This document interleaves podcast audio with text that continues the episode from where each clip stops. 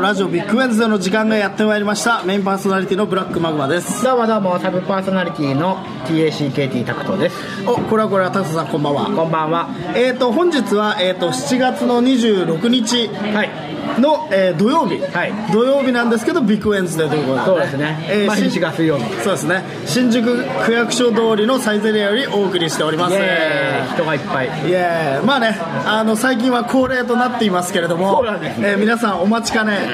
えー虚構のほにゃらら、えー感激感想戦ということでね,、はいはいはいそうですね今日は、えーゲストおべめ沼の妖怪さんがやってきておりますお前の前のどうもどうもどうも事情通のブベヌマの妖怪でございます新宿鬼没すごい詳しいですよねそう詳しい虚構の虚構のシリーズ虚構のシリーズについねてなんかあのずっと二人羽織のようにそう演劇機会に幅を利かせてますからそうですオベルマの妖怪はそうそうそうね2といえばかそうですもう言えることと言えないことまで知ってるぐらいの通というそこうとなんすですごい事情通事情化は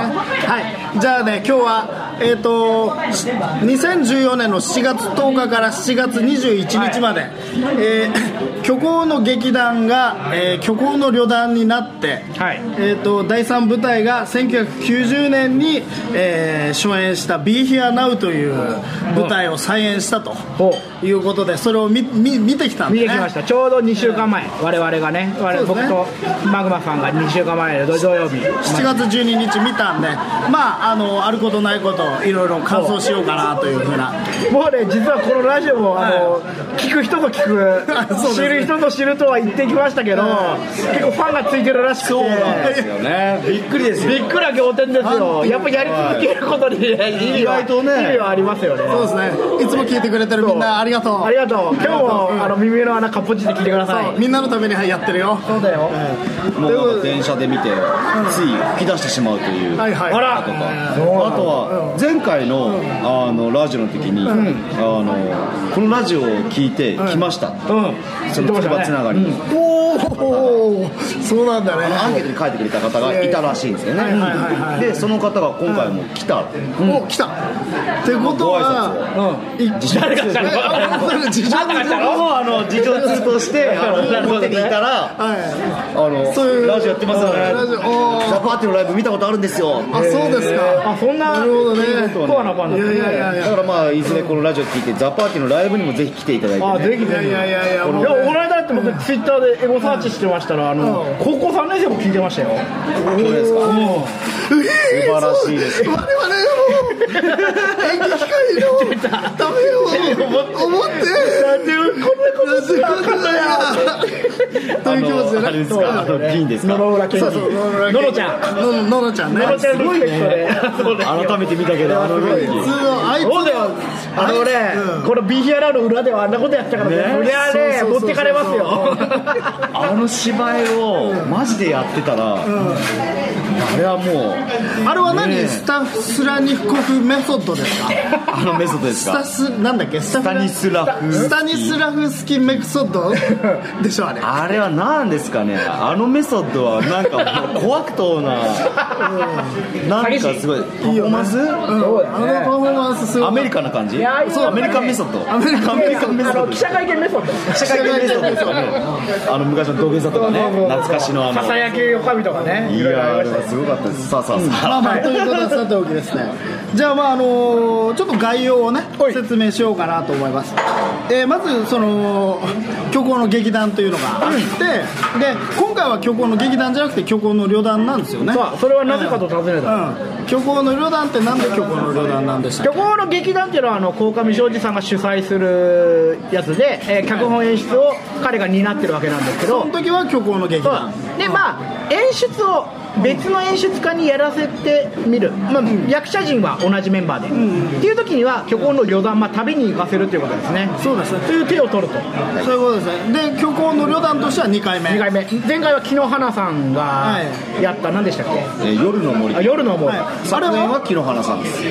木の花さんが作も作もです演ね出も脚本もですねはいはいはい、はいなるほど今回は、えー、とその鴻上庄司が1990年にやった「Be Here Now」だから作鴻上庄司そうですねで演出が、えー深作健太さんおうはい深作健太さんというのは、まあえー、と深作金次仁義なき戦いで知られる深作金次さんの息子、はいで深作健太さん、はい菅原文太の他と高倉健の健で、えー健太さんということでね、まあそれ意外と知らないと思いますけど、ね、おうん背負ってますね、うん有名なんですこれいやあのねわかんないもしかしてたら嘘かもしれない嘘かもしれないあなるほのど最近僕がその初見が主演の「傷だらけの天使」っていうのを再放送でやってたんでずっと見てたんですよ、でその中で証券があのふで深作金次も監督してるんですよねそのえっ、と俺えなんだなんだ傷だらけの天使をね傷だらけの天使でそれでその中で証券が実は子供いるんだけど親子に預けてやさぐらししてて、で自分の息子の名前は健太君って言ってえっ、と高倉健の健と菅原文太の他であの健太って言うんだっていう話をしててでそのエピソードがよく出てくるんですよでそれが深作金次の息子の健太君の話だっていうのはなんか噂で聞いたことあるえっ、とね確かね杉作 J 太郎がそう言ってたんだと思うんだまあじゃあ正しいっ ぽいななんといやいやいやいやすごい正しくない正しい正しい正しい そうそうそうそう正しいと思うんだまあまあとにかくその深作健太さんが何若い頃にその第三部隊の初演を見てうん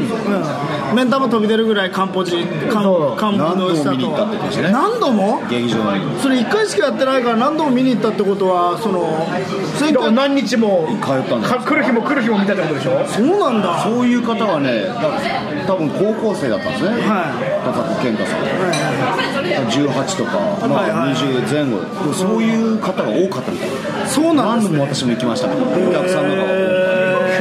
90年って時代性ってどうなんだろうな今ちょうど「青い炎」っていうテレビドラマやってて面白いですねあれがちょうど1980年なんだよねそっから10年先でしょ見当もつかないなんかやっぱ話を聞くと、深澤健さんやっぱ、平成に変わった瞬間だったよね、あはいはい90年代って、まあね流あ血のがあってねロシアになソ連が崩壊してベルリンの壁がえベル崩れリンのて壁崩壊が89年9年はいそう90年89年どっちかそうなんだソ連が91年か90年かペレストロイカいや違いますその後ですあ とグラスノッシュのその後ですはいはいはいだからやっぱ、なんかいろんなものが変わるみたいな瞬そうです間の、ね、うんまあ冷戦が終わったってことでしょはいはいデタントねそうそうそうデタントねまあい長ろいいもろのがそう変わるっていう瞬間があって、まあ、そでもれやっぱバブルが終わったそうあーじゃあ大きい時代の転換期だったんですねではあるとこ思こうではねもうずっとなんか言ってましたね口でなるほどだあからのインパクトとかあの時代性の自分らがどこに行くかわからない不はいはいはいはい安感みたいなのとか期待感とか希望とかまあいろんなものが結構その芝居を見てあのリフレインしたっていうなんかこうビビッときたんですなその当時の青そう春を過ごしていたいやその観客あのたーちまあ深澤健太さんがこれをやりたいってなったのかなこれこはの作品をやりたいってなったのかなあもうこれピンポンとあそうなのそのなんでその情報通さんに聞きたいんですが、うんはその鴻上庄司さんがその旅団をやるっていう話にしてで旅団で「Be Here Now」って言ったのかそれとも旅団やるから深作健太さんにお願いすることになってじゃあ深作健太さんが「Be Here Now」になったのかっていうのあはそのパターンですね後者の方ですあそうなんだおーそうなんだねじゃあ本当に深澤健太さんとしてはそのマジでマジで恋する一本だったってことだ、そうですうんでもずっと虚構の劇団も見に来ててああそうなそうなんだんですか俺らと一緒だねそういう話とかそうそうそうだからいつか はじゃあ俺らも余演談出したかもしれないの余談の演出できますよ、はいザ・パーティーがするするそう僭越ながら俺らと一緒緒だからね俺と一緒だねそうだからずっと見に来て多分そんな話をしたんじゃないいつかえでも多分俺らの方が見てると思うよまあそれはそそこで張り合ってみようかあれは一応全部見さてするがに事情つもどっちがいっぱい見てるかはちょっとい知やいらやない俺らの方が見てるねあでも見てるでしょ見てます準備公演から見てるんだからそうねだね田さんはねアンダーザローズあたりかうわらもうそんなんもうにわかじゃないですかだねにわかですよ、まあ深作まあ鴻上庄司さんに関してはベテランかもしれないけどそうです曲の劇団に関しては俺たちの方が一時そうですね長がある監視し続けてきたそうそうそうそうそうそう僕は男性は舞台を見たことないですけどないね第三舞台は実は一回も見たことがないいやこれがね面白いところだと思うんですよ、はいそのこのラジオって基本的に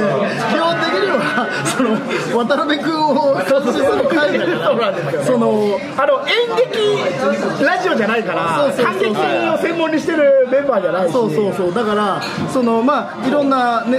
ネットとかで上がってるような感想を見てもやっぱりそのちょっとノスタルジックというかその古い方を見てで今新しいものとどう違ってるかとかそういう青春が蘇りましたみたいなそういう感想は多いんだけど俺らは全然そこと違うっていうのが一全く個ほんこの新しい初演ですよ本当に僕らは見たあのあはそうですねそうそうそうそうそうでその中でどう見えるかっそうていでうすそうですことをそういうことしか喋れませんけどそうねうん、そう考えると割とそのフレッシュな意見が出ればいいですねですねうんまあまあまあじゃあちょっと「Be Here Now」というのがどういう演劇なのか、ざっとはい、うん概要をえっ、と舞台の内容はですね要約すると以下のようになるかな書い書いてい原稿くを書いてある日、えー男に一通の手紙が届くそこには「お前を誘拐した」とだけ書かれていたというセリフから始まる、えー120分ほどの演劇時間はこんなもんですか今回120 130分あったかあな130分、はい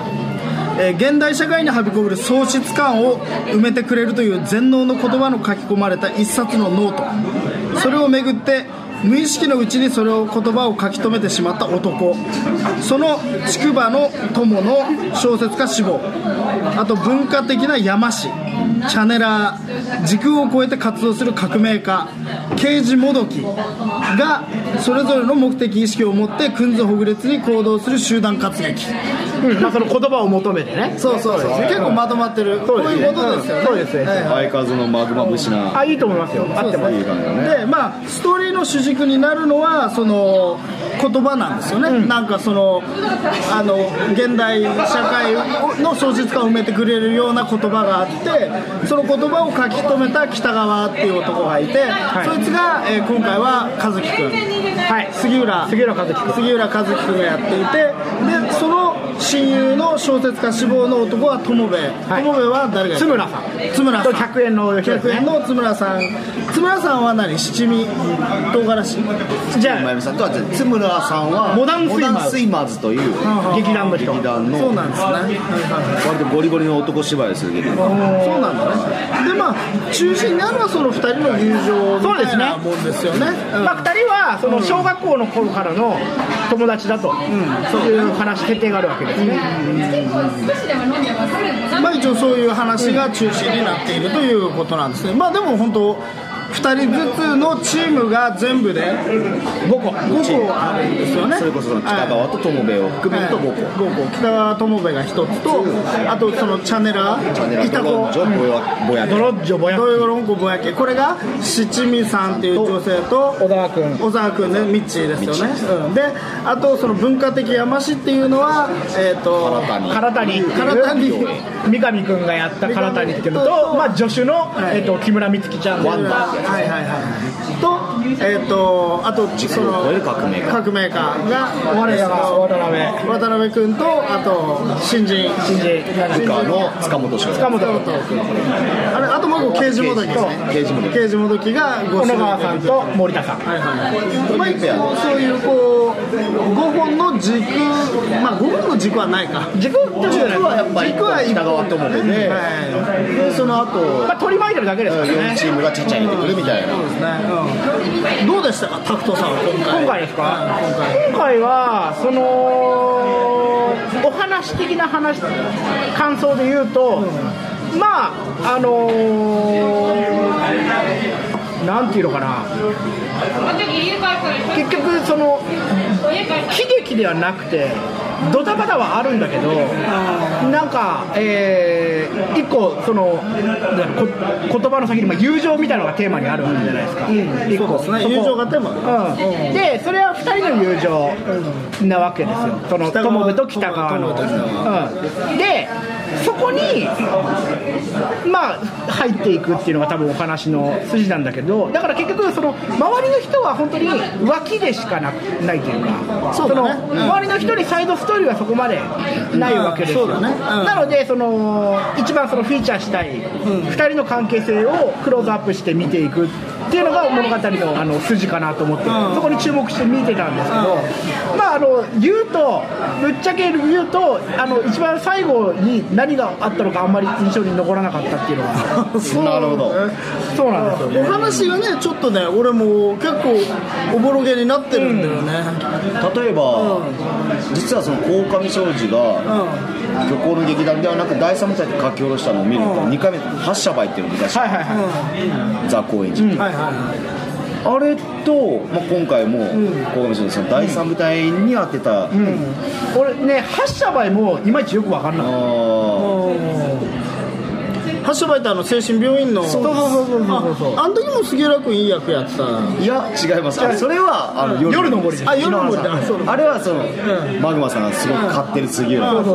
こいい杉浦、かっこいいいい杉浦いい杉浦落ち着いた杉浦ええ杉浦バカじゃない杉浦その前のやつ、うん、アッシャバイはね、ちょうど雑魚園ですよね、そうですあのうちのライブの前で、だからよく覚えてな い、ライブの決戦をしてて、ちょっと8月だったんで、どんかぶってたんだ、えその後俺出たやつうん、いや、ちょっとかぶってたんじゃないかな、あれは。あの津波の時のいやいや、もっと前ですそよ、のもっと前か、あまあまあでもちょっと話は戻して、はいはいそのストーリーがなかなかうんそのビギアナウまあもうこれってさもうだってもう当分再演されないからもそうですねあの全然ネタバレはネタバレは OK だよねでまあ台本出てますしまあ台本出てるからね、いやあのいくつかつかめなかったところがあって、はあの結局その言葉をさあのその、えっと北川が書き留めた言葉とかあとあのーその北川が書き留めた言葉っていうのはその昔にあのトムペと北川があのタイムカプセルに入れた言葉と同じあそれは同じそれは同じ言葉なんだ、でなんで北川がその言葉をあのその何ああいセミナうーでこうそうあのジャパネット高田的になってる時に思い出したあれは思い出したんじゃなくて、俺の見解だと、あのー、わーっとセミナーでこうパニックが押し寄せましたよね、そこで誰かが言ったことになってたじゃないですか、その参加者の一人が、あそうそうで後にその自殺してしまった人がそうそうそう言って言葉でしょ、で、まあ、そのお話の中だと、その、えー、と北側のパワーで、その人に伝播して、その北側が思い描いたことをテテレレパスで自動攻撃してしまったっていうふうになってたように記憶してるあそうですそうですれはそれで合あってるの一番最後に唐谷と、まあ、三上が演じた唐谷があの言葉は、セッションの右は出したんじゃない北側の言葉だセッションのコーチをしながら、そういうふうに言わせることは誘導させる例えば単純に言えばよし明日頑張ろう頑張ろう頑張ろう頑張ろうとかみんながいつもが言ってるのに近いような感じではいはい自分の無意識か意識的か分かんないけど、まあ、無意識ですね、無意識のうちにそのセミナーを見た時にその言葉をみんなが発してたああ自分の望む言葉をはいはいそれを思いとどまってメモに書いただああそうなんだからそれはじゃあ北川はどこからその言葉が出たかというと小学校の時代にあのあの友部が言ったそう友部が言ってなおかつそれに書き足して北川が今度友部に出したってい出うしたっていう文通ですね、いろいろ文章を出してやった2人のなんかそのやり取りをした、あの懐かしい言葉を、多分自分がそのパニックになったりパパニックかもうやっていけないダメだって絶望した時に、その幼い時の記憶がこう記憶が蘇開っいてきてたそういうふうなことえでその言葉っていうのはその人間参加とかなんとか参加って言ってたあの参加っていう言葉でいいと思いますだかあそうなんだねらそれが、うんあの、じゃあマグマさんにとって響くかどうかとか人によって響くからそんなもんでいいのとかっていうとまた別の問題ですけど、個人的ないやそれはいいんじゃないだって話の中でもさタイムカプセル掘り起こしてさ三上君がさ「なんだこれ」みたいな話になった反応なわけじゃない茶番かなその、うん、全然響かないよなんでこんな言葉に終始し執着したんだろうっていうふうになったわけでしょだからある程度でもその中で原谷三上はあの参加を口にした時にそれだっつって皆さんご協力ありがとうっつってだからある程度予想ついたけどその先にもっとなんか奮い立つという言葉原谷が思ったのああかなるほどね結局でもそれだけの言葉だそうだよけねがずっとあってじゃあなんだこれはみたいなだからから谷にとってはなんとかさんがなんとかさんがっていう断片だけですごく勇気を震わせてくれたからこれが完全版になればもっと素晴らしい力を与えてくれるはずだってなったけどいや別に完全版なんてなかったこれはこれだけしかなかったみたいなことだったっていうオチで、なんだこのオチはこれがオチかって言ったんだけど、はいはだからまあ、まあ、話を戻すと、アグマさんが最初言った、あれはその言葉でいいのかってなれば、台本上では基本的にはそれでいい、いそうなんだ読み解けばそういう言はいはい葉だこけとになるんだなるほどね、まあ、それは作家の交換の人じゃどう考えても分かんないけど、おーそうなんだなおーどういう意味なのどういう意味なんだろうあれってじゃあ全体としてそのなんかねあのいやいやそうあの劇全体としてさあこれもね、あんまりね、あのがっつりは話してないんだけど、ある種、その小説家が友部が小説家を目指してるんですよあーそうだよね小説の話って感じもするんですよね。まあそうだよね全体がうんいやもともとほら全体が一番最初のほらあのフィッツジェラルドの話はいと、あのグレート・ギャツビーの話になるからそのフィッツジェラルドってのは自分の生活を小説みたいに切り振りして破滅しちゃった人の話ででグレート・ギャツビーってのはそのギャツビーさんとそのなんだっけななんかそれを見届ける人の友情の話なんだよね、うんだからそこにな中のこう関連性みたいのがあるそうですねうん、だから書いてるだからやっぱりあれって鴻上庄司のすごいこうなんていうのかなその自分の人間的な鴻上庄司的ストーリーなんだろうなと思うああそうそうだから交換障子がその友部役だと思うんですよ友部役なんだねでやっぱそういう意味でやっぱ大きな目線は友部なんですね北側もその友部の世界に一人でしかないというそうかそうだね本当はそうなんだよねだから北側もその軸を越えてもう一つの世界に北側がいるじゃないですかあれはある意味小説でもう一人の北側をもし友部ってやつが誘拐したっていう手紙を出して出し続けた結果死ぬっていう北側はいたなあーそうねパラレルワールド我々に行った北川がいたとかずーっとそれを書いてる気がするんですよそうなんだねはいはいそれはドロンジョもデスラーも刑事も唐谷も全部もしかしたら友部の小説家の中のキはいはいはャラクターの話いねかもしれないうんそうだねそういう世界観で見ると一つその「ビーヒアナウ」っていうものが整理しやすくなるかもまあそうだねまそうあそうじゃないそれはそれで一つのそのか解釈というか答えだと思うんだよねいやだから結局90年代のそのなんていうのかなその日本にお日本におけるってわけじゃないんだけど大きい小説のムーブーだと思うんだだからいや村上春樹というのはね俺の中ではいやあいつあいつあの筒井康隆の方だね、うん、そうそうメタメタ小説みたいなもんですよこの小説を書いてるのは私であるとだけど私って書いてある自分はもっと上の方にいるんだけど客観してるそうそう客観視してるその話でそのぐるぐる回るっていうのが結構そのいわゆる9 80年代90年代的なあのーなな小説の認証をあの新しくした動きなんですよね、うん、だから俺は、うん、そういうふうに思思ったね、うんでうん、で、えー、とまあ、今回のその、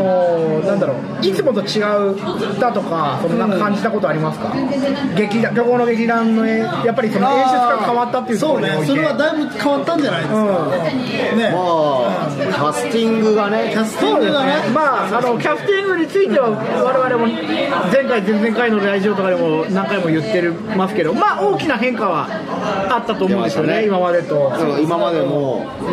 あの最近あのツイッターとかでも、あとはもうフェイスブック、まあ、何かしらこういう配役で来るだろうそれはその第三部隊がもともとやってるのであそうかそそんな第ことをや三って部る人隊があって結局この劇団員がやるならはいはいはい、これまあやいやでも比べられるっていう話は何回もあるじゃないキでャスティングがあってクイズみたいクイズみたいなな話そんなムーブがあったんですかほうほうほう下馬評はどうだったんですか下馬評はすかいやこれはもう本当全部当てた人はもう3億円サマージャンボは届かれちゃうロトロトロトシみたいな感じそんぐらいのレベルだと思いますよこのそうなんだ全今回の結果的にはまあ見てあこれでよかったんじゃないっていう人もいるし見る前のその下馬評配役の予想ではトータルないろんな意見うん、いろんな意見あの一般的な人の意見からあの事情通のあの作う家んは作ね演じた作の人の意見とかいはいはい作の人の意作の人の意見を受けてまあいろんなところの意見を踏まえるとえどっち下馬評の方が見いく下馬評聞きたい下馬評聞きたいうんさすが地上通だもん二条さんあのまず北川役北川役今回和樹君がはい杉和樹役はい杉浦君あれ浦はは誰が多かった小沢君とあかなるほどね津村さんああ100円の学園の津村さんっおおなるほどねていうパターンもありましたねはトータルのいろんなところに、あどうかあなってことは2人ともでもその器用な人ってことでしょまあ、ちょっと線の細いしんナーバスな雰囲気に見える人ビジュアル的にビジュアはルかいはいはいそういうことそれは多分第3舞台で小須田さんっていう方がやっぱりそういうちょちょっと繊細な感じの感じの人だったかな中性的でもあるし線の細い感じのシャンデリオに出てくる人ね雰囲気をそう人シャンゼリオに出て出るてあの最終回やでもねじゃないやそれぐらい出てくるそうなんだはいはいはいっていうことでそういう下馬評ありましたでじゃあその筑波の友の津村さん友部役友部津村さん実際津村さんやった役はじゃあ誰がやるのかというと例えば俺っていうのは俺俺俺の知り合いのね 俺の知り合いの渡辺ダブルの渡辺姫さんね彼がやるとかいう話もありああまでもし俺はそれだったらそれ見たかったこれなは1個あるねそうねたね違うところねでもでもそれね初演の時に大高さんがやっぱやったんですよああなるほ大高どさんってあのあのは天使今人に出てきましたママスターやってた人まあ結構あの比べられて渡る辺君との被りがちょっとあったりしないかみたいな喫茶店のマスター風の人間ね声が似てるんですよねあちょっとそうですよねあの人はねちょっとハスキーな癖なだからそういう下馬評をやっぱりでしたがやっぱり志村さんかったんですよちょっとそこをメインに話していきますそして、うん、俺じでゃあもそれだったらあの友部はやっぱ渡辺君がやった方が面白かったんじゃないかなまあそうなんですよね、まあ、というのはやはりあじゃあ下馬評バーって言った後にじゃあ実はこれが良かったっていうああそうねちょっと今日聞きそたいしたらじゃあ、あのレスラー相当、今回渡辺さんやってるんですけど渡辺さん渡辺さんあれは、えー、下馬評では三三上か上三上だまたはやっぱあの渡辺さんああどっちもそれ2つ一応じゃあ一応まあ渡辺君っていうあれはみんな当たってたよねまあ渡辺君器用な役者だから ねまあ三上さんという意見はでも強かったそれは第3部でで筧敏夫さんやった武井さんと被るわけねかぶるんだねなんとなくそのでもちょっとわかるわかる、うん、イメージ的には明るさだったりとかでその部下っていうところにそこに杉浦君と塚本将来2つのゲームがありましたねなるほどね杉浦君で今回塚本翔がやりましたじゃあもうじゃあその次のチャネリングチャネリングドロンジョという役これはでも七味さんでしたあそうなんだそれはもうキャスティングが決まってからもう絶対こいつはまもうあまあそう今回客やめたしえだから七味さんってもともとそういう役者ってことでしょー、だよねそのまあピエピエロというかまあ達者なんですよねでもやっぱうまいしでもちょっと色恋かか絡んでるじゃないですか今回あそうだよね体と過去がなんかあるそうそうとそうかまあぼやっきーがちょっとほのかにはいはい恋心寄せてるとか、でも100円でさせっかく来てさあの刑事の2人のどっちかってことまあは確ねえよなかにねまあねでも刑事の方が難しいかもしれないけどでもはめはめやすいですよね呼ぶときにこういう役ですっていうあそとうだよねまあねキャラクターがね黒子もそうついてるとやりやすいだって顔もお化けみてえじゃんあの七味さんって人なんか目が細くてさなんかお化けっぽいよそんなことは言って公共の電波で言って大丈夫ですかいいんですかまあいいやまあ会うこと会うことないからねではそのぼやっきはやっぱり杉浦か塚本なるほどねまああの今回はで古文も派だそれが小沢道成あれはもうじゃあいいキャストだったんじゃないのだからぼやこきれはもうひっにくり返したんですよぼやきにいい輝きがそうですよやねっぱ役者の力って大きいんだね深み出てるよねあれはで小沢道成がそうなったから実はあのエピソードが増えたんですよぼやっきーの多分一番最初の初演と今回の比べるとぼやっきーが喋ってる量あがあそうなんだかなりだだから恋愛の方にもちょっと絡んだそっかそっかあーじゃあ全然納得いくわ、なるほどねそこはそういうふうに柵がちょっと増やしたんだねだから初演とね、あの配役の相関図は変わりますね、あそうなん実だは初演の時はドロンジョとデスラー総統がお互い恋ではないんですけど、恋ではなくて何かお互い大変だよねってその事情を知ってるっていう2人ともなんかピエロやってるよなっていうあそういう話が話が一瞬その交わる瞬間がある今回はちないょっと興味あったねそうですね話だってちょっと深かったあ今回は実は全く合ってない設定ですから、ドロンジョとデスラソーと一方的にデスラソーとはマージナルスペースというところから知ってるけど見あそうだっけ見えてないんだえてないんですよあそっかあそうだっけあのマージナルスペースが超面白かった、一瞬だけそれがマージナルから出ちゃってあみたいなのはあるけど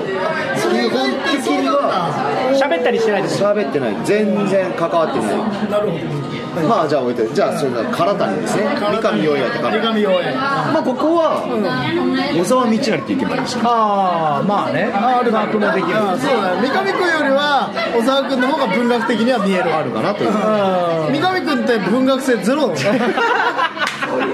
俺最初3分の1ぐらいまであの体の役がギャグだと思ってたんだよあなんつうか、あずっと、なんていうか、ぶって笑いながら、なんでね、変だなとそれね三上言ってましたね思って、うん、言ってた。あの俺が出て第一声が「ご苦労」でもその「ご苦労」って言った時に客席から笑い声が起こるんだよ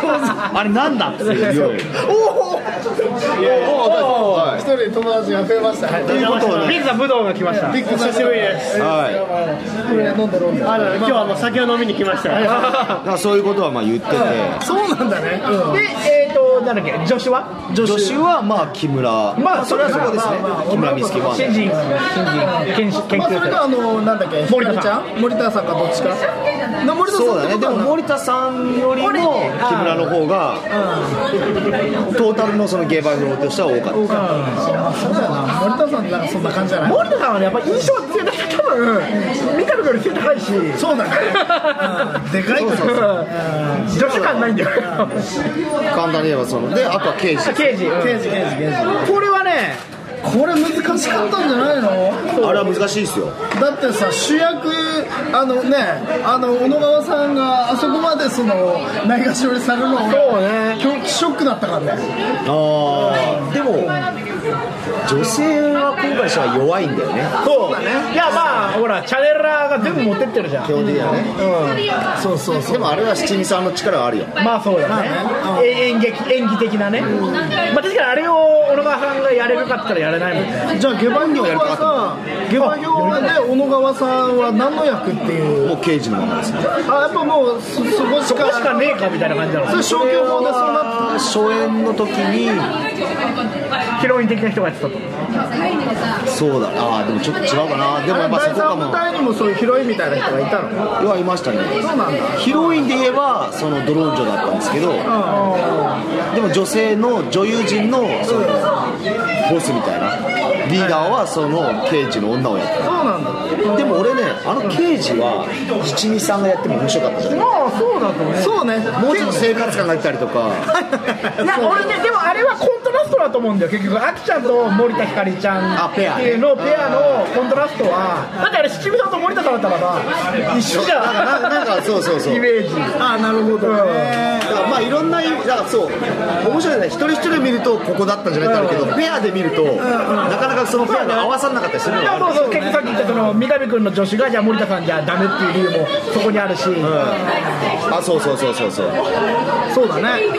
だから多分そのデスラーと部下も渡辺君と塚本君でいいコントラストにはなってたんだと思うよある意まあ味だからそう。三上君と塚本君とかだで、と三上と杉浦がやると、全くいつもと同じまあ、それが七件だからやばいよねプロレそれこれはダーバイガだとそれプロミスだからあのプロミスの CM は絶対見てこれらしいだよね俺は資金を絶対参考にしてる俺俺和樹はやるなら、渡辺君とやりたいっていうで渡辺君はじゃあ和樹でいいんじゃないってうんそうなんだね話もありながら最初はだからその塚本と渡辺って割と2人とも日本顔じゃないですかそう和顔和顔だそうかだねうんらゴリゴリになりすぎるんじゃないかみたいなはいはいはいまあ結果的には、じゃあそんな中でいろいろまあいいよあの下馬評と実際のキャラクターを含めて言いましたけど、マグマさんのその見解だったら面白いこのペア見たかったんだけどそうね俺だから道成君がまた別の役をやったら面白かったなって違うとこ津ろ村さんポジションだもんねいやあ友部とかそうね友部も面白かったと思うし、まあ、北川唐谷だあ唐谷あでも唐谷だと普通なのかなそうだと思う俺はね友部が小沢君っていうのは虚構の劇団的に、劇団的に面白いなと思うその今までのこうつながりを見てえ小沢君と和樹君のツートップみたいな感じそれはね見たいねそれってなないじゃない今まで完全に。そうだねそれはないねーじゃあ唐谷こそ実はその津村さんやったら面白かったんであそれもあるありはあり唐だと思谷う津村面白いだろうねすよ三上がやったあの役を東大東大っぽいもんねう津村さんねうんいやでも俺は渡辺君が唐谷は面白かったと思うそれも下馬評あったんですよそれもあると思う、なんか一番渡辺君はな、断ることにだから老け顔老け顔って言わあれてそうねあれもだから書き下ろしだよ書き下ろし今回の書き下ろしです出よましたどういうこと小上田の岡上さんの書き下ろしあ鴻上さんが渡辺君を老け顔と認識しているってこともうでも年も年だからねそうだよね今更さ最年長渡辺君って今何歳33年33か33か呼ばれた大丈夫大丈夫ですなるほどねまあまあそんなのも含めてだからまあキャスティングだからもう一回ね実はやりたかったですよねダブルキャストみたいな感じであーダブルキャストみたいね回のねそしたら俺2回見に行ってるもんそしたら俺もうやっぱり90年代の演劇ファンのよよろしく3回目呼ば俺もただめちゃくちゃ一人一人の長ずりが長いからねあこれ特徴的あそうなんだねいやこの時だってこう会話でバーッてするけどシーン来るよ今回の作品ってある一人の役者が長ゼリフ長ずりをずーっと喋るみたいなの結構多いんですよそうでもさその配分的にはさやっぱ刑事少なかったりするわけじゃんあでも前半は刑事結構、まあ、小野川さんがやったの役は長ゼリでなんかずっとああちょっとちゃんともこうやって独白ねみたいな的な感じもあ感るじしではあったねでもやっぱ最後はあんま出てないからそうだよね最初だけのその刑事だったりとかそうねだからあの刑事の関係性をどう食い込ませるかってやっぱ大変だったみたいなそうなんだよねあれはさ、あのー、刑事ってなんだろう90年代はなんかああいう事件があったのいや多分なんねかリアリティのある何かがあったのあの僕がなんとなく想像してるのはその女性がまあ社会主義共同三角社会共なんかああ男女雇用機会みみたいなところでああいうところに入り込む社会に入り込むとかリブ女性自身が自分の居場所みたいなとかいつまでもお茶組やりたくないのよ私はとかいはオオカミ少女やっぱ強い女性とか好きだからそうなんだねはいはいでも現実ではそうではなくてやっぱり刑事と名乗りながら実は事務所に事務員だったりとかだからやっぱそういう中とプラスいつまでも乙女でいてほしいっていうのが女性は病気ね病気だよそういう思考性的思考夢を追うんじゃないそれがなんか女性のエネルギーだじゃないけどだから割と明るい2人なんですよねあの2人ってまあそうね希望のある2人時をかける少女そうねだから一番因があるのはワンダーっていうあの役ですね、まあ、ドロンジョとワンダーあー今回のキャスティングあいでつワンダっつうの名前唐谷のマネージャーああいつワンダっていうのワンダってその名前出てきた何などういうことワンダって何ワンダーはね名そん前出てないですなわけないですよね出てないですね助手みたいな 一切名前出てないあいつワンダっつう名前なのオメオワンダーえそう今回だから分かんない人がいるのかうんそれワンダっていうのは一回も出てきてないと思うワンダ呼ばれてないか、んワンダーとか、そうだねだって唯一唐谷が呼ぶしかないもんそう呼んでないもん呼んでないと思うなんつなんて呼んで助手みたいなこと言った気がするあ一回だけたうんあよん詳しくは女子のワンダが説明しますああなんかそんなあったかもしれ煙だけのダンシーンが渡るその一瞬ないでもいきなりそこでワンダって言われても分かんないよな、まあそうねわかんないよだって日本人の名前じゃないねえ外人ってことコーヒーでしょワンダコーコーヒーえヒー 目急覚め目覚めのショットなるほどねいやわかんだからあれはそのワンダって俺らもなんでさデスラー総統がドロンジョっていう言葉分かるじゃないではいはいはいすか、そうねワンダって何のキャラクターなんだろでもなんかいそうだねうなんかあるでしょでも一応ほらワンダバダバダバ北川はさなんだっけあ谷川俊谷川俊太郎でしょで友部は友部正人まあ直人だっけ本友名部マサってトムマサじゃないでしょあのフォークフォークのでしょいやそうだよトムうんいやいやでもまあ名前だけ持ってきたとそのキャラクター関友係部なく正人ってね鴻上俊太郎肩かぶんないよねまあでも好きで知ってますよあそうなんだ好きだとは言ってたうんじゃあ友部正人なんだろうねうんそうなんじゃない多分友部正和、あと何友川和樹違うねいや友部正人でしょ友部正和そうだね関西で唐谷でしょ唐谷個人でしょあそうですそうですうんであとドロンジョですらあとはあれ刑事は刑事は名前じゃはあ本名はえーっと並木刑事とああ言ってた何でか言ってた茜部の赤翼レグモツバそれはまあ宝塚っぽいけど宝塚っぽいけどだからそういうこはと何かに憧れてる女の子だよはいはい並木は分からないけど並木刑事なんかあんのなんだろうねちょっと俺もわかんないなまあでも確か多分何かしらあるんだろうねワンダもなんか助手の探偵みたいな俺だから俺あワンダってなんかの探偵のやつあるよのかもね。しシれャーないロック・ホームズなんだっけワトソンワトソンワトソンたちこ刑事コロンボ、あれ一人か、ピン。刑事コロンボはピンだね、でもワンダってなんかあるなんかもかありそうだよね。うん、ワンダと楽しいやつらみたいな それメインじゃん。楽しいやつはサンダーメインまあ、かもしれないですけど。まあまあじゃあとはいえとはいえまあいろいろキャスティングについて話したけど、まあ問題今回問題なのはやっぱ和樹だよそうそうそう。ね和樹に戻していかないとはい一応俺らこのラジオでは一応ずっとそのベビーフェイスということで和樹の不遇をずっと投げカズキのグロー投げ特に前回ねグローブジャングルの時グローのブジャングルでまあたのおみそおみそまでやらされているはいはい杉浦君7年ちょっ劇と団やってて情報通聞きたいんですけどその和樹くんのあの下積み感について本人はどういう感情なんですか下積みだってねこの間ねユーストやってたら、でユーストで僕見てたんですけどその今回のやつでその和 BDR 樹君っていうのは、の今回研修生が3人いるんですよ、うん森田さんと、あのー近本君と木村美月ちゃんっていう、はいはいで和樹君はそっちにいるらしいんですよ血寄りみたいな。 研修生のリーダーみたいになってるわお編集リーダーそうなんだで、本人もそう思ってるぐらいの。だって周りもそう思ってるみたいはいな。はいはいまあ、ね、立今、ち上げメンバーですよ立ち上げメンバー立ち上げメンバーになってんの立ち上げた時、そうですよ杉浦も、旗揚げからい最初るよは。旗揚げからいいんだいるのいるのあれ あれあれあれ旗揚げどころかね旗揚げ準備の前から準備からね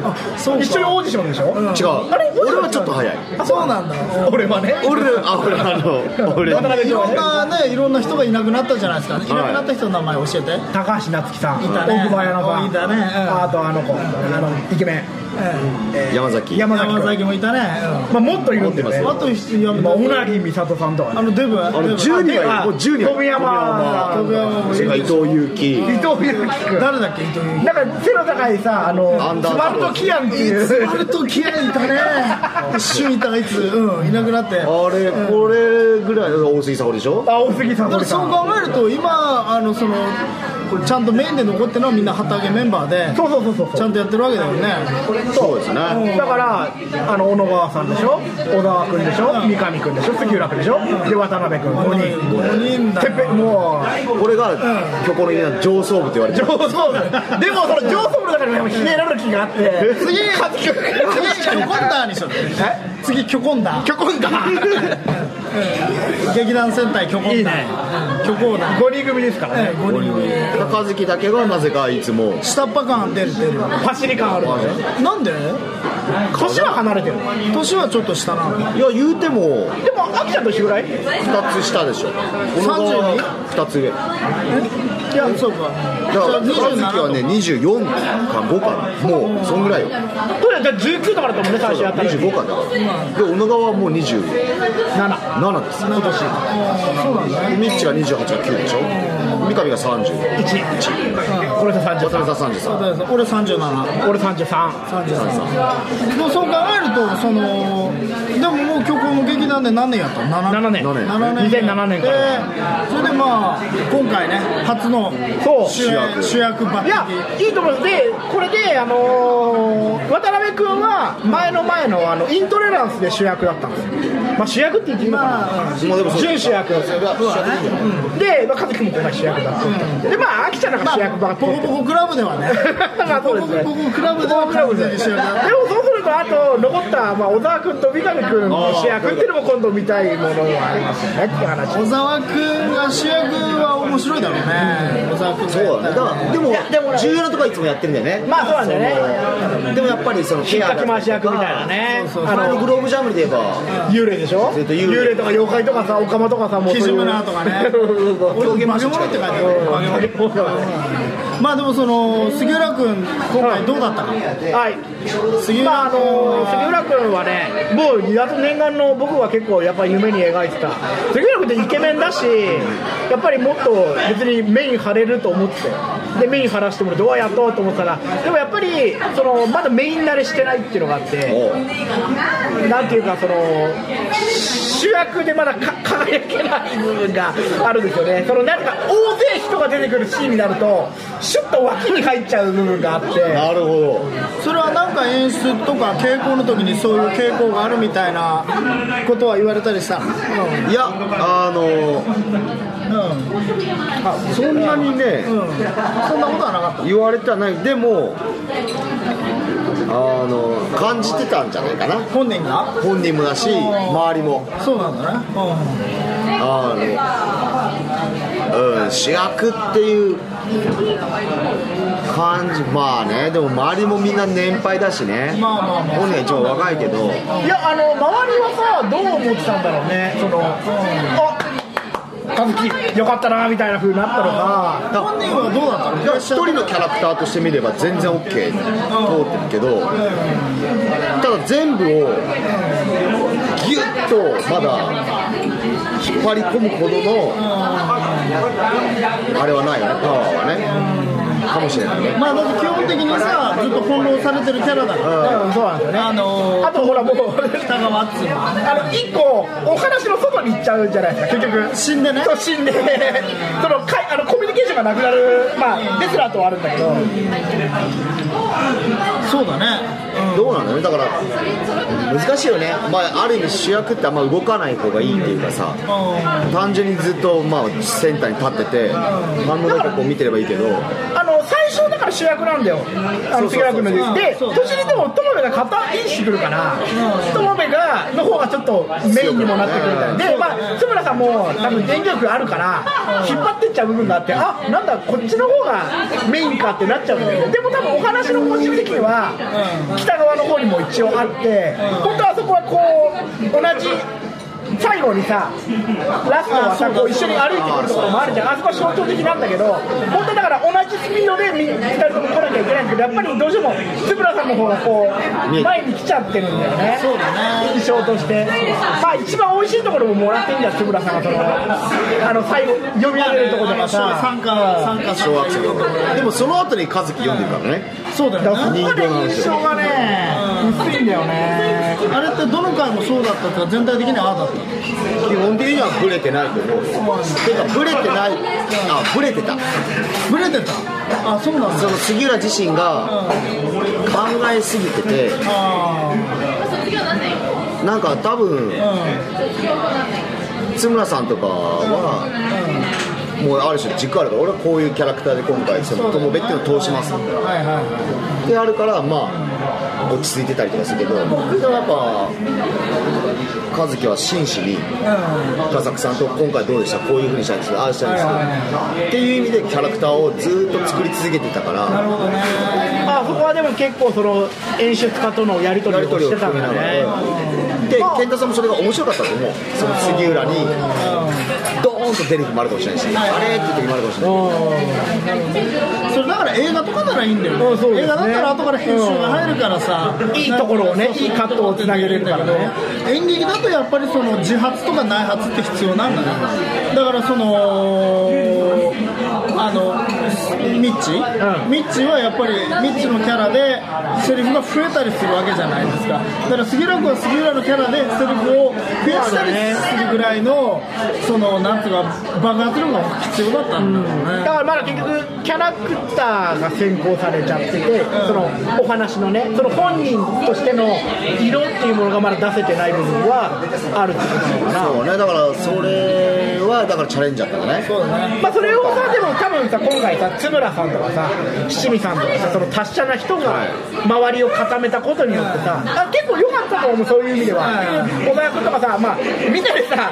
支えるじゃないけど和樹君をこうねみこしに乗せると支えてっていう感じは今回のお話という形態を取ってみると良かったのかもしれないそうだねいやあのその杉浦君のやっぱあの北川って役は結局はそのずっとその自分の記憶も曖昧だしたあの時何が起こったかっていうところでクリティカルに動けない人物だからだからキャラクターとしてはブレはなかったと思うんだよねで杉浦君自身も今の話聞いていると割とそういう人間性があるわけだよねだからあの旧大点ではあったと思うなるほどだねけどそこになんかやっぱプラスアルファが必要だったのかそのプラスアルファが、まあでも早いうちに見えてたら多分脚本とか演出のところで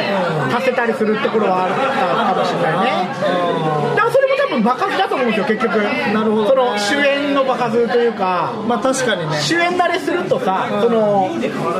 嫌顔でも目を引いたりするっていうのが分かると思うんだよねそうだねあでも俺は結構ね目引くところはあったよあもちろんもちろん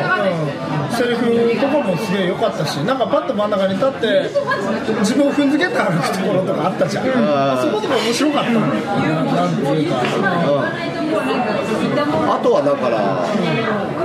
やっぱ立ってる時の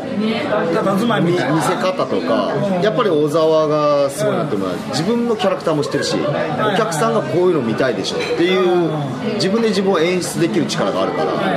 なるほどねやっぱそういう意味でそうすると演出家だったり作家の方も書けるんですよねあこういうキャラクターがいるんだあこういうキャラクターがあるんだったらこのセリフも足そうかなで杉浦はまだ自分の感情だけを重要視しちゃうからなるほど自分がつながるとかつながらないとか、もちろん大事かもしれないなるほどね、そのまあ、第三者を目線というか、そのお客さん目線とか、そういうところにまだ、行かない瞬間もあるだからすごく一生懸命話してる人がさなんでこいつとんちんかなこと言ってんだろうって本人はすごく感情こもって通ってんだけどはたから見ると全然通ってないそれ、本当にとかだからそこに次気づけばそうするとセンターの人センターの人はやっぱ通ってるそうそうそうそうお客さんの目線をどんだけ自分に向いてるかを意識しながら振り向いたりとかリアクションしたりしてるからそこも慣れないからそうだねどんなに脇が下手でも俺が回収してやるよみたいなそういうところにあれば変わってくるんじゃないかな多分かっこよさみたいなのが必要で、その主演的なところに行くと、そのまあ、演技とかじゃないところ、本当に佇まいとか、その凛としてるみたいな話とかになると思うんだけど、その見栄えがする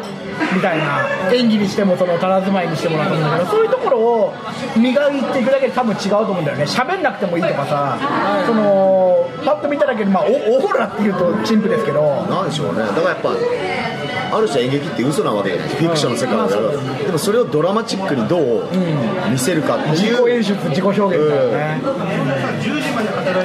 それはなんか自分の感情がここは無理ですよって言っちゃったらもうおしまいだけど、まあ、なんとかこう通しながらプラスアルファさらにドラマチックにした方がお客さんが喜ぶだろうなって、ところに行くと脇はさもう好きなことやればいいそうねわけだからね今回結局この b ーフィアナウはさやっぱりそのメインの軸は1本しかないからね、うんそう考えるとやっぱり重要なんだよね、うんあの津村さんと、あの和樹君っていうところが、うんでちょっとつぶらさんと和樹君のそのバランスはあのあんま良くはなかったんだな設定がねそう人考違いですえるねと年がしかもそうだね、だからもしかしたらそのバディ感みたいなのを出したかったんだなやっぱ津村君じゃなくて三上君ぐらいの方がああ2人の和樹君と三上君の方がバディ感出るまあ俺たちチキンだけどさ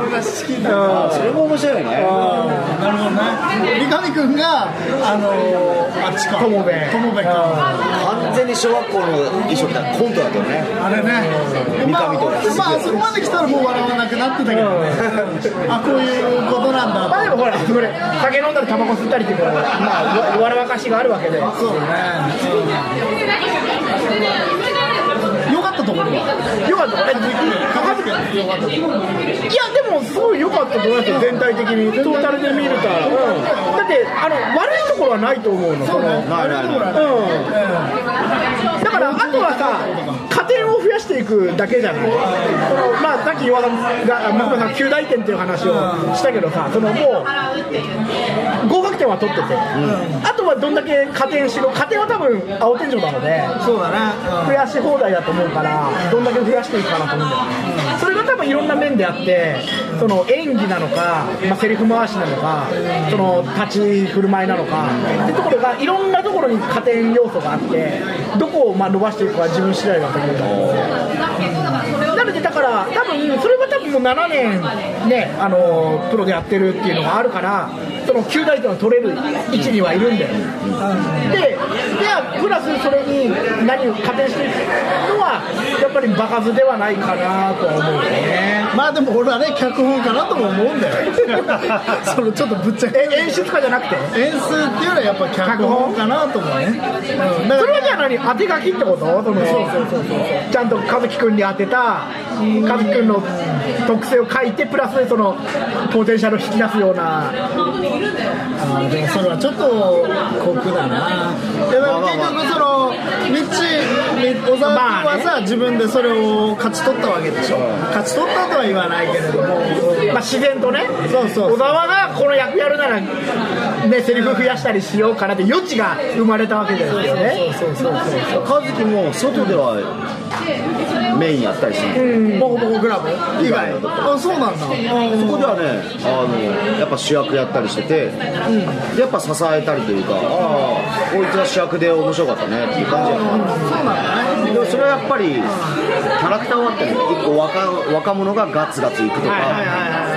俺はねだからあのあそこのシーン最初の、あのセッションのシーンとかの方が和樹君うさがうーんと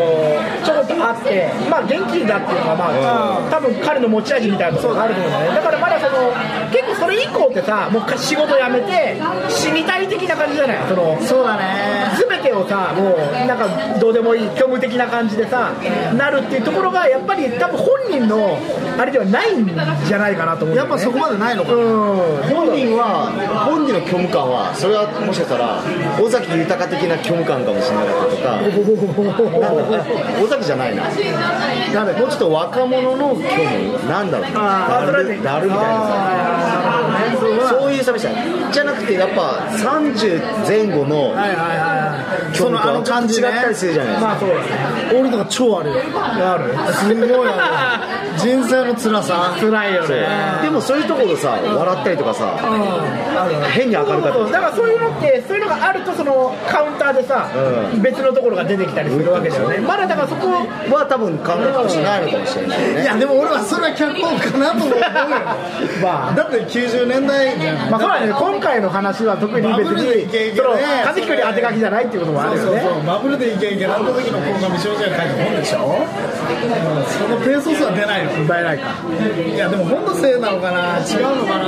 ないや、わかんない、そのやっぱりそれは前のやつを見てないし、我々そうは。ね前のやつ比較論にはできないからあれだけどでも比較するとねそのだから演技が悪いとかさただあのキャラクターの持ってる虚無感って分かるじゃないですか、北川ので俺も分かるんですよでもそれは近いような気がするんですそよれはね多分一個まあそれ脚本の話だけどその死んだことに対してパニック感が少ないじゃないですか北川君北の川はまあ実際死んではないけど死んではないけど、そのペースに変化戻れないかもしれないでしょ、だって戻れる保証がなくて、で、あとその魅力ってよく分かんないところに巻き込まれた感のパニック感みたいなのがないから、あとミロ君謎だそうそうそうそうあそこがね、あそこ実は結構、お客も置いてけぼりにされるところで、これは夢の中の話なのかとか、そうねだからリアリティラインそのリアリティラインがね、急におなんかそうそうそうそうそうだからコメディ的なリアリティラインなのか、それともそのなんて SF 的なリアリティラインなのかみたいなところはちょっと分かりにくかったところはあるなで、ほら、階層にも入るでしょ。そうだねでそこもちょっと分かりにくいで階層にさ、あのーデスラ外が出てきたりするじゃないあそこがちょっとでまあトータルで見ると全部がその津村のそう創作物だっていう話になっているとまあいいんだけどそれは結局こっちで噛み砕くしかないから別に舞台上では明示されないわけじゃないあれはまあ完全にフィクションでしたみたいなことではなくてでもまあそう取ると一応すんなりあそういうことで国すかは落ちるけど、まあ、それはではないからまあどうなのああいうのってそういうなんだろうメソッドというかあるんですかねそのあれは俺は結構超サルマネ感感じてんだよあ一番最初にそのスーツ着てバラ持って出てきてフィッツジェラルドがどうとか喋ってるところから始まってあのすごいそのメタ演劇感の演出っていうものをちょっと感じてはいたの、うん、そのドタバタでで津村が津村っていうかなんだろうね津村じゃない友部ね友部が描いてる風っていう風なあ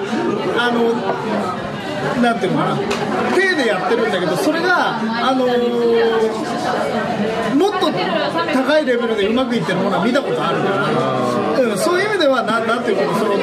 ドタバタ感でごまかしてる感はちょっとあったんですよねあそうです取ねってつけたのみたいな感じそうそうそう流行りだろこれ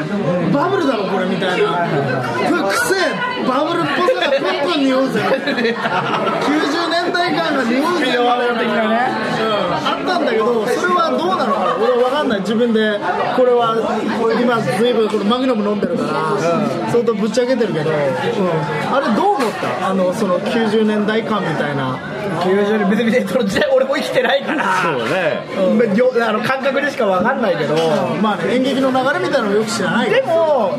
結構そのほらあのメッセージ性というか、あのその天皇崩御みたいなところから来てるわけでしょ、その工業いつ崩御89年か、かな、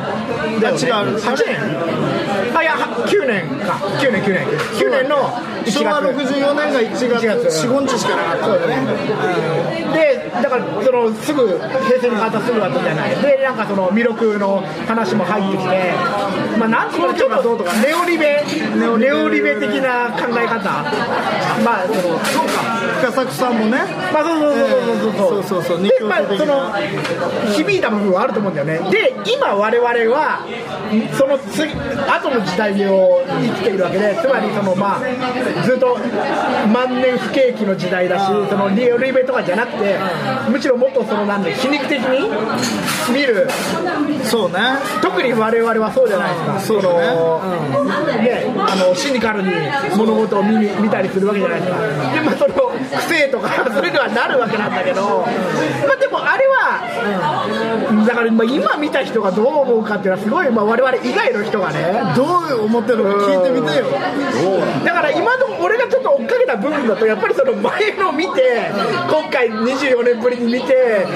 すごい懐かしくて嬉しいっていうぐらいの感想しか終えてないからそこなんだよねだからあとは演じてる人だよね演じる人は特に俺らよりもっと下でさそうだよね、もっとそどう思のってんのっていうだって生まれたぐらいでしょこの演劇が上演されたのは。和樹なんてそういうことでしょどうなんだろうやっててさそのなんだろう時代的な違和感というか、あのーよだからつかめないそのスッと入ってこれないものってあるじゃないですかまあだからそんなに古びてるなっていう印象はそこまではないけど時代というのはそれは多分その時代が持ってた空気感 まあそれは時代感なのかもしれないけどそのそのメタ的な部分って結構もう崩されてるじゃないですかうんそうそうそう多分こういうのを崩していったのがそれこそ前もラジオで言ったあの大人計画の人たちであって、まあ、今ある例えばヨーロッパキャンプとかわかんないけどああいう人たちが、マームとジプシーみたいな崩してたんじゃないかなっていうだからアンチとしてね、でもやっぱりこれを望んでる人もいるわけじゃないですか結局第三舞台が今まで見た演劇の中で最高の傑作最高だみたいな人がいてさやっぱりちゃんとオチがついて投げっぱなしじゃなくてっていうところでね、うん、そうだね泣けたのかな今回泣いたって人いましたねだから本当フあのやっぱ一番最後のセリフでァンから参加のあの杉浦が杉浦君の方ね特にあれが女性が響いたって人がいた本当あの参加のあ参加じゃなくて人形の、でももしかしたら北川と友部の男同士の話はもっと強かったら、男の人もじっとグッときたかもしれないそうだね俺はあの今回はあんまり泣けなくてそれは結構理由ははっきりしててあの自己犠牲とかがないやっぱり男あお互いそういう話ではないよそねうそう過去の方に戻っていってお互いをこうなんていうか再認識し合うっていうそのだから失った記憶をあの取り戻すっていう話ああの頃のお前がやっぱいたから今の俺がいるみたいなそうそうそうそうここいるだけでうんでその過程っていうのに何かこうあんまり犠牲が伴ってないんだよねそう僕はやっぱりなんかねこう二者択一っていうかあのこれを失うとこれを得るみたいなそういうところで僕は泣くんですよねやっぱりグッとくるとこあってすごく個人的な話をしてますけど今回はそのなんていうのかないろいろこ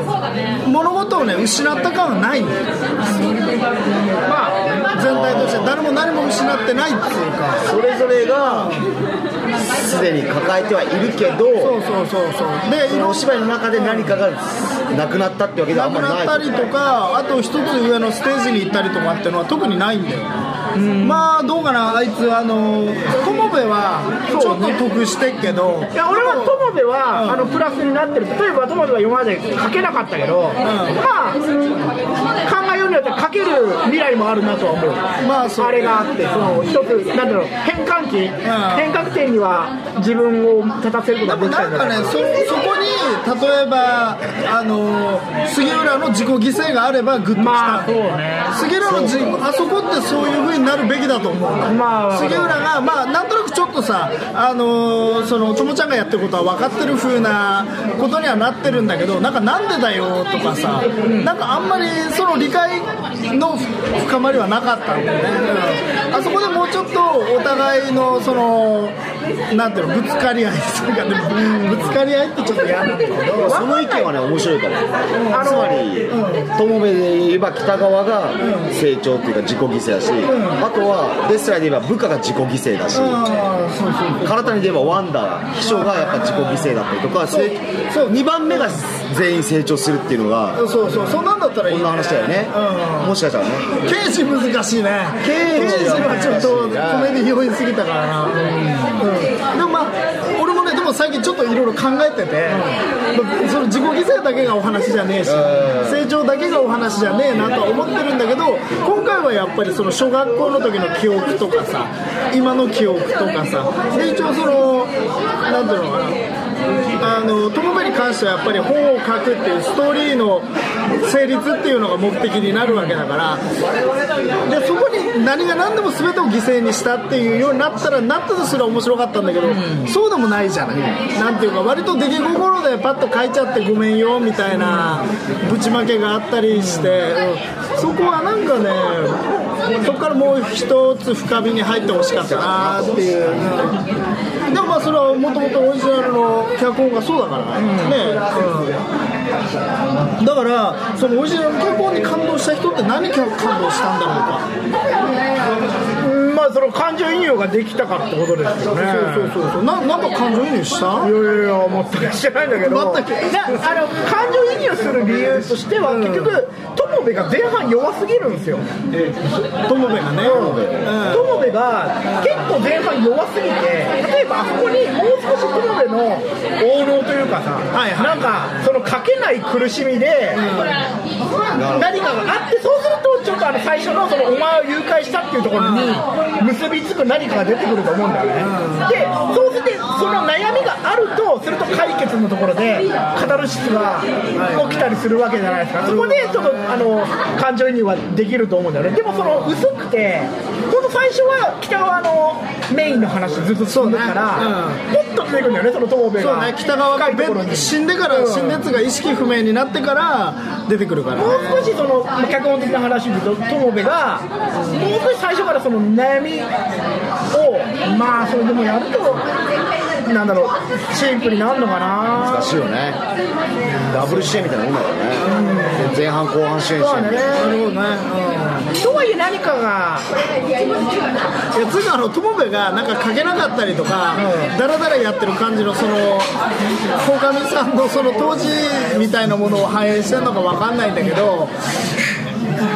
ああいうああいうやつに全然同情できないっていうそうねうんその演劇好きならともかくねあんなねしょうもねえやつが本なんか書けるわけねえよっていうあれと近いんだよあのエゴサーチだっけのさああ意識君が一色君が好きにさ近いもうもうそうそうそうそうそういやお前かけるよ絶対じゃなきゃじゃなくて書けよみたいなそうそうそう絶対無理だよみたいな、うんストーリーとかまあまあまあ、うんあのお前を誘拐したっていう手紙に関してもねでやっぱそれがすごい良いならいいんだけど響いてないもんそうねある日私に1通の手紙が届いたそこには1行こう書かれていた「お前を誘拐した」っていうこれこの「ビーヒアナウ」のキャッチフレーズなんだけど多分脚本書けなかった鴻上庄司がこの一言だけ考えついたのなるほどうん、でそれでそれを売りにして、あのやったんじゃねえかって俺は勘ぐってる なるほど本当にじゃあ誰かに出したのかないやい劇や団員自とか分にが出してるわけじゃなくてあのーまあそれこそまあそのえ鴻上庄司と村上春樹好きなんだっ多分読んでるんじゃないですかけすごい好きそこまでは知らないどうでしょうチェックはしてるぐらいかんななこんとかない面白い部分は掴もうかないや俺は多分村上春樹がその前世というか、うあのー、バーッと出てた時はかなり追っかけてて、フォロワーだったんじゃないかなと思ってるけどねん俺は分かんこうないいんだけどう手法はマグマさん自身は知ってましたその村上春樹の、あのエッセイの中にあるんだよ気の利いた一行が書ければ短編小説をものにすることができるっていう話があるんですよ、うん、そのスパゲッティを茹でたら電話がかかってきたっていう有名な一文があってそこからあのくる「ねじ巻き鳥クロニクル」っていうすごく長い小説を書いてるとかあとはあの村上春樹があの翻訳をした、えー、とレーモンド・カーバーっていう人がいてその人がこういう短編の名手って言われてる人なんだけど気の利いた書き出しを考えついて朝考えついてで夕方までにいっぺん仕上げるっていうでなるほど超書けなかった人がこういうこと考えつくんだよ大体だってこの誘拐の話全然中身と関係ねえじゃんそうね2回3回って出てきて、まあ、最終的にちょっと回収はされるけど、まあ、これメインではないこれ安倍工房だったらもっとすごいことになるんですよ安倍工房とか筒井康隆だったらもっと長大な物語が、まあ、これを軸にねこれを軸にもうガッていくわけですよまあ鴻上尚史とね安倍工房レーモンド・カーバー村上春樹を比べるのはちょっと酷というものですけれどもだいぶ今日は饒舌な Y が進めるよ いや実は今日はこれサイゼリアでやってるんですけどサイゼリアにはマグラムっていうワインのボトルがあって1.5リットル1.5リットルが1050円なんですよ俺もさ1050円って見たからさあのたまたビール瓶ぐらいのもんかなと思ったらと思さったらでかいでしょめっちゃでかいよ1.5リットル入ってるんですよ1.5リットルって分かりますか開けるやつの3つ分ココーラコーラコーラコーラのボトルですよーラ3つその赤をまあ1本飲みましたから、まあ飲みました今酔った ないやでもちょっと酔ったから言うけどビーヤーの面白かったよ言ったから言うけどそのいろいろ言ってちょっと悪かったなと思うけど4500うんでもやっぱりあの演劇としてはやっぱり軸が1本あってでちゃんと改正されててで何よりやっぱ杉浦君が主人公だったし役者が試されるよねそうだ僕も役者がじゃあどういう役武者器持はっさてそんのみたいなの演出家が変わってさどういう意識だったんだろうねああそうねだから最初やりやすいやりにくいじゃないけどさそうそこで事情通のメドバさんに聞きたいやっぱ客演で来てる人たちは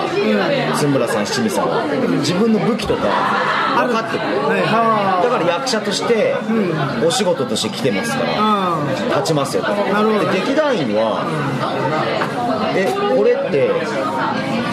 成長するものなのとかあそうだどういうものそれとも多分俺は劇団員も100円しに行けば外に行けば自分のスタイルをまず見せるときなんだ笠木さんは劇団員をずっと見てるからじゃあちょっと違うパターンみたいな感じでやりたいでも作品は交換少女だからやっぱり言葉の合わせ方がどうしても曲でやってるのとそうなんですよ最初の稽古の頃はここの劇団員が板の上に立つと効果の師匠リズムになっちゃうケンコさんが演出しなくてそれは呪縛呪縛これケンコさんそれやめようみたいなもうちょっとなんかあ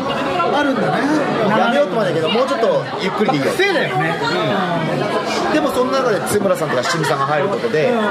のリズムでは通用しないぞっていういいそうあのノイズであったりとか面白い感じあったからだから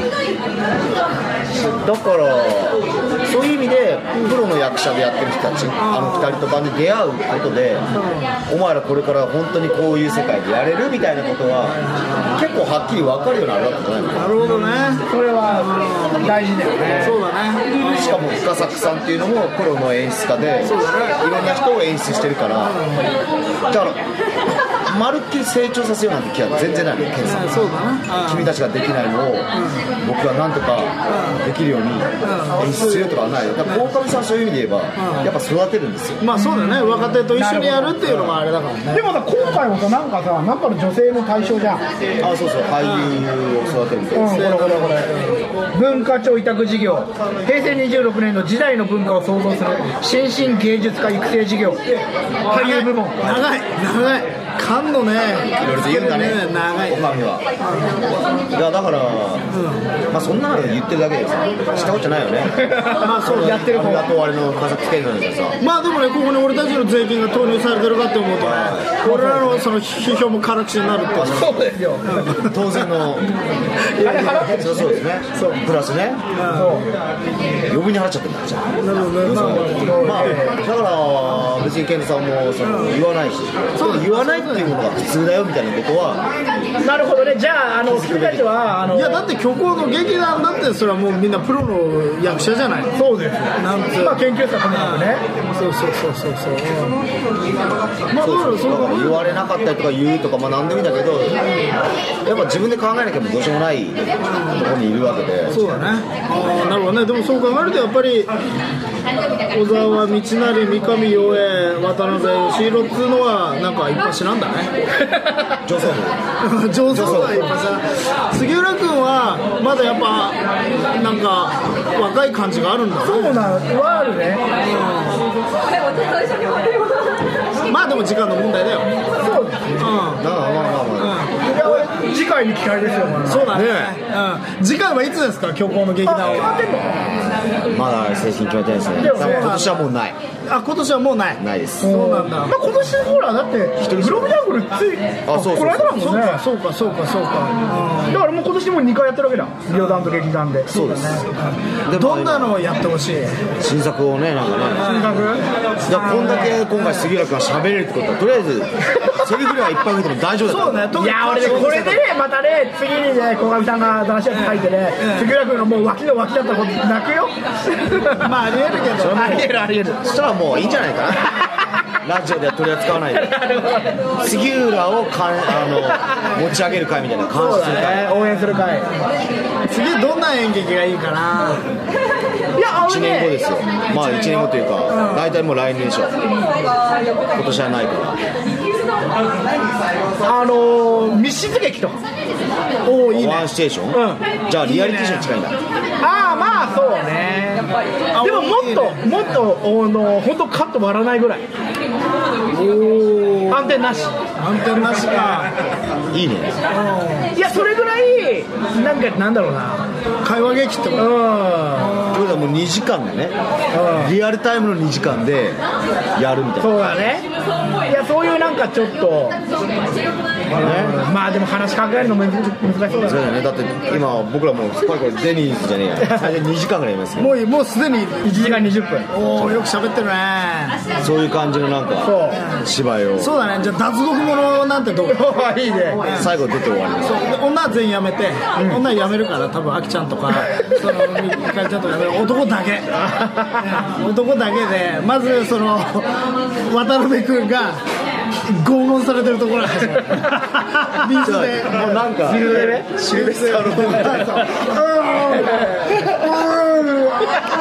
ッキーランボねランボーからロッキージャーって辛いねそれでランボが復讐するっていうね、あとはなんか本当原作がもう少しだからあるやつおお何なおねいやもう原作が戯曲としてホメロスおおすごいねホメロス今度三本三本オペラやるね三本オペラ誰チェーブレヒトブレヒトかっこいいなちょっと見たいけどねでもどうだろうそれがドラえもんってのはねあいいねそれやってるかなやってるかなやったっけやってるやってるじゃあワンピースじゃんワンピースワンピースいいねうんそれからルローニケンシンルあいいおおねよく入ってるねローニケンシンだって今やってるでしょ実写受けでてる受けてるあれ受けてんだよ結構じゃあやっぱジョジョじゃないジョジョちょちょいいねジョジョやればいいんだよ一部いいね時空もいけるし参加さ人間参加ですよそうだね人間そう人間参加ですよ全部だってジョジョはさ今回の時空の話もあるしさそうだねスペースも行くし小沢君とかぴったりだよね超いいねまあスタンド役とかどっちやるかかなり悩む本体とスタンド本体とスタッいやフスタンドスタッフいやスタンドはもう作ろうよ出すだろうだそうあダンボーのルで作5って人ぐらいのあるあれいいねジャクソン5みたいな感じのあとはね、どうコメディとかどうですかいや俺はねもっとねコメディとかじゃなくてスポコンがいいと思うああ、やっぱり、ね、バスケットボールいや、俺はそのスダムランクコメディ要素あるけど、もうほんと一回コメディやめてもいいんじゃないのみたいな。コメディやめるでもさ、演劇は結局、その何涙、笑い、恋愛みたいな、全部詰め込まなきゃいけないみたいなのがあるんだっけなまあいろいろあるよねそんだけあるとやっぱりお客さんもその2時間の中でスピード感を体験できるというかいやなんだろうな従軍慰安婦問題やればいいんじゃな社い会、社会派、切り開きますねうんそうそうそうそう集団的自衛権問題集とか団ね。的自衛権問題うんあとの野々村議員問野題々村議員問題、スタッフ細胞問 題、あとウクライナ問題ウクライナ問 題。スタップ細胞は本当にありますそう。ベンチャーがスタッフ細胞なの。あいいね、スタップ細胞の渡辺っていう話ずれちゃうんだけどはいはラジオだけいいのかないいですよ東京に駅行って便所入ったらこういうのが貼られててなんですよこれ怪文書だ怪文書今今もう大体もう酔っ払って演劇についてもいいですかねはいはい、じゃあまあちょっと今日は、ね、一応仕切っちゃうこれでうんはいよいやいやすごいいいあ、じゃあ、じゃあ次回の、あの、渡辺君の公演ときには何がある今度はね11月にあの殉職デカというおー死ぬことによって死ぬと殉職であの刑期上がるじゃないの二階級特進。ですよねで生き返って常に2階級を得るっていうなんかコメディーなんちょっとわ俺もまだ分かんないんだけどそれはドラマいや舞台ですあ、舞台。やるんですけどど、どこでいや中野ですね中野の桃かなポケットかななんていう劇団なんですかあのあゆたくって言ってプロデューサーだけなんですけどあ、じゃあいろいろ集めて。集めてで、まあ、ずっと小劇場見てる人で制作業とかもやりながらでも本人はなんかずっとやりたかった人を集めてやりたいって言って割と年配の方もいっぱい出て僕より年上の人がかなりいるんじゃないかな僕は本当に下渡ぐら辺い君はやっぱデカとかやってほしいよいいねこの間は尋問される役だったけどねドラマで今度はだから設定としてはバカバカえしそてれは面白いんじゃないかな10月の11月ですねあ11月の3日文化の日からですね、えー、11月の5日ですね、初日があるあ初日5日から水曜日から、で5、6、7、8、9と11月の9日で終わりですけど、はい5日間、 5から9はい、殉職でか、いきましょうリーゼンね、なんかちょっと、またあの細かい詳細はおいおいと出しおます、願いしますということであとね我々のライブライブザ・パーティーのライブ8 8月23日高円寺無力無前寺にて毎年恒例新のロシア VS ウクライナっていうタイトルでかなりねミサイルがドンパチって るそう感じマレーシア航空の悲劇そうあ久々にー悲しぜひ僕いもね、出たいですね、そうそう、はいオベベルマの妖怪をね妖怪も出るちゃんとそうですよだからあの虚構の劇団ファンもねあの見に来てくださいそうね見に来ても全然怖くない、うん怖くないうん取ってくれやしないそうですねね、じゃあそんな感じですか切りますか雑な感じになりました、最後ね。えいこんな感じですどうでしたっけうんじゃあ、あのね、虚構の劇団、あの含め虚構の旅団も、ねこれからも追っかけていこうウとォッチしていきますので、杉浦が間違いなく聞いてるんで、なんか一言エールを、そうですね杉浦君よかった、超よかっ杉浦君良かったと思いますなんかやっぱね顔はいいよた、あ、可愛い目力とか顔とか演技はいいんだよ、うんだから何が何かはよくわかんないけど、ダメではない、ダメはない、ダメはない。もう一つ何かが欲しいっていう何かだよいね、や、あの、これから見守っていきますよ。もうんう成長。そうだね杉浦関する会でう、んそうそうそうそうそうそう俺たちができる俺は杉浦君参加。杉浦さん杉浦かうん、杉浦参加。杉浦さんかうん。声を、を大にして言うよ。そうそうそう杉浦さんか。杉浦さんあとボコボコクラブねあ、ボコボコクラブ参加。ボコボコクラブはどうなってんので。かいのあがれ、なんか、まあ、三上君は違うことやったりもしてるし、M2 あ、な、M2。が終わって、今度、トライオンズっていう、新しいユニット、まあたらららら、ユニット好き。山崎祐介と、あ先ほどら出たなんだっけなんとかなんことてかっちゃん違う違うなんだっけどっちに違う違うあのコンビ名サンセット宮武ああ、そうそうそうそう、初期のね、まあ、なんか三上君はいろんなところであのあら顔出し山て、崎までやってたんだね広げてますまあね、はい俺らもザ・パーティーでちょっとそうよそうです演ね、劇会ねそう殴り込みどこでやるんですか今度無力無前寺で無力無前寺あそうか毎年毎年これ残響祭おなじみです残響祭です時間は何分ぐらいをえっと7時だよ演劇ね会でね60分60分おお1時間枠プレイやりますよすごいね俺の肛門にわさびが突っ込まれる瞬間をねあそんなハイライトがあるんですか体 験ですよ今適当に言っただけなんだけど練りわさびいい 練りわさびですじゃないですか合法ハー合法ハーブブ合法ハーブ練りわさび知る人ぞ知る無力無全ですからねでぜひぜひいっぱいやってるしそう三上寛豊田大森大森聖子大森あやとす虚構の劇団でもよく使うね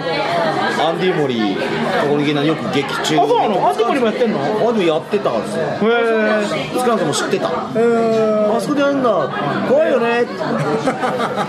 怖い怖いああみたいな感じで言ってたよじゃあ待ってますはじゃあまたまだまだこの